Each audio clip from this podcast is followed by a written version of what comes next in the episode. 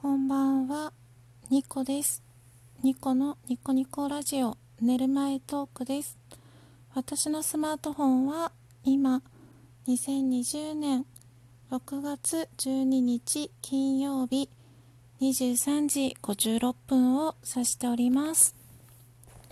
はい、今、スマートフォンを伏せ、伏せました。伏せましたというか、スマートフォンの光ってる方の画面を下に置いてお部屋の中は真っ暗で本当に寝る前に録音しています。今日は D さんですね。D ラジの D さんが話していたお部屋の理想と現実の話をしようと思います。まず現実編ですね。えっと私はですね今まで引っ越しを1233回してます。実家から出て初めて一人暮らしを始めた時が1回目。この時ですね洗濯機置き場がベランダにあるタイプのマンションに住んでてしかも古いちょっと古い物件で中はリフォームされてて綺麗だったんですけど5階に住んでて階段でした。5階までね階段登ってましたね。で洗濯機は外置きで洗面所がない物件に住んでましたね。なので台所で歯磨きをしてあの歯磨きってすすぐじゃないですか。最後にすすいだら台所のシンクを掃除して一日が終わるって感じでしたね。なので台所のシンクがですね恐ろしく綺麗でした。朝も歯磨きした後口をすすいだらシンクを磨いていたので。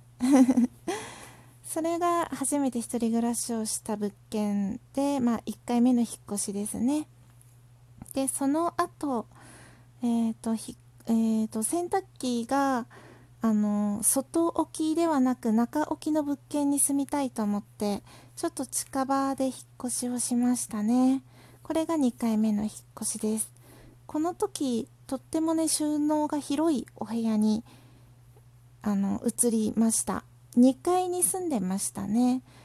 2階って言ってもベランダがですねあの一軒家の庭に面してるような感じだったので道路に面してなかったんですねベランダが。なので防犯的には結構安全なお部屋だったのかなと思います。道路側にベランダが面していると変な人とかね2階だとちょっと入ってきやすいんですけどベランダがもう一軒家の、まあ、私有地の方に向いていたのでまあ安全でしたね割と。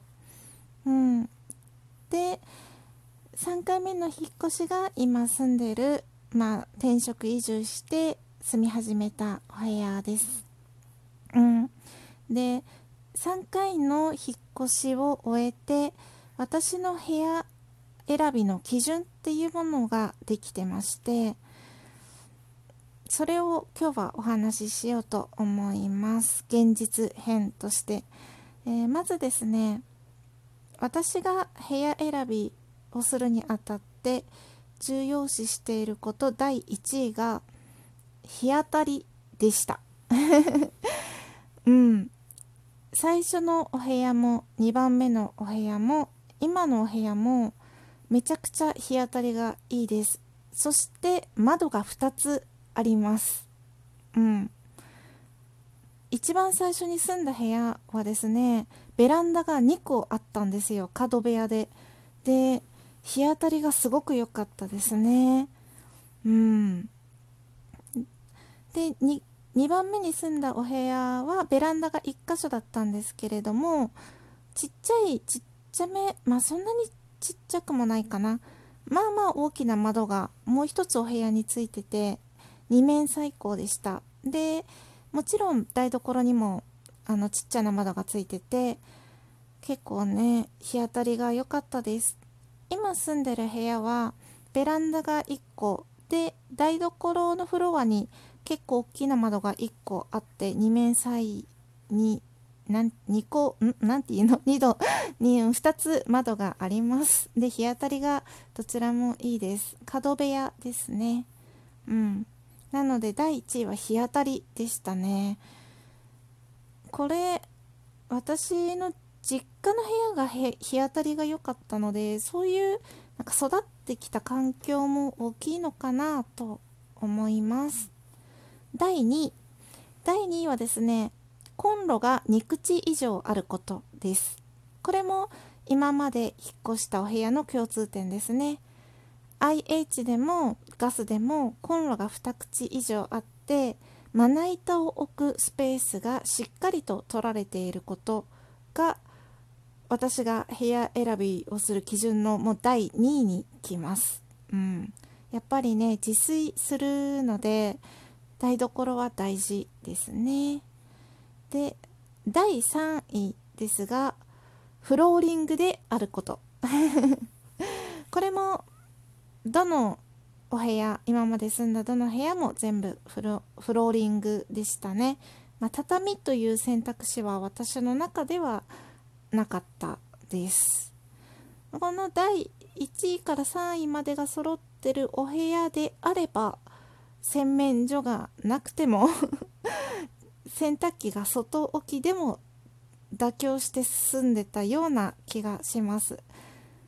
うん、最初に住んだ部屋は収納もねそんなになかったのでで今の部屋も収納はそんなにないんですけどまあ私物を増やすのが嫌な人なのでまあ収納は少なくてもいいのかなと思います。それよりもベランダが広いとかそういう方がなんか私の中では大切かなって感じですね。うん。2番目に住んだお部屋はですねあのお風呂の横にちっちゃい洗面所がついてました。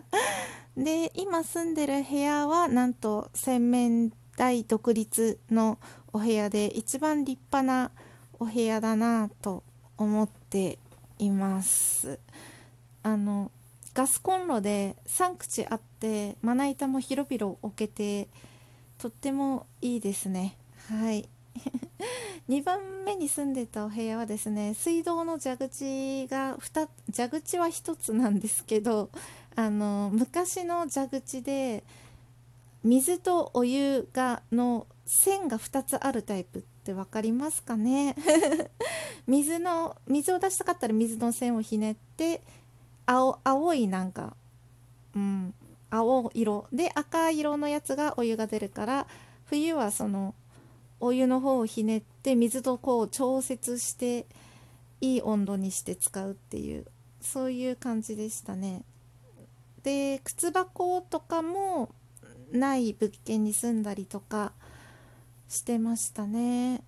うん、なので私が妥協できるのは洗面所なし靴箱なしとうーんあと何がなああとその蛇口とかが古くても大丈夫っていう感じですね。うん。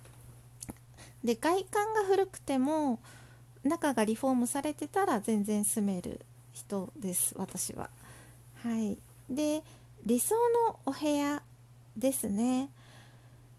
で理想のお部屋って考えた時にパッて私出てくるものがなかったんですよ。なぜならですね利便性がいいところにも今までずっと住んでて第4位かな利便性。駅地下に今までずっと住んでて駅地下に住みたいなっていうふうに思ったことはないんですね。理想のうーんそうだな収納がまずあるが第1位ですかね。うん。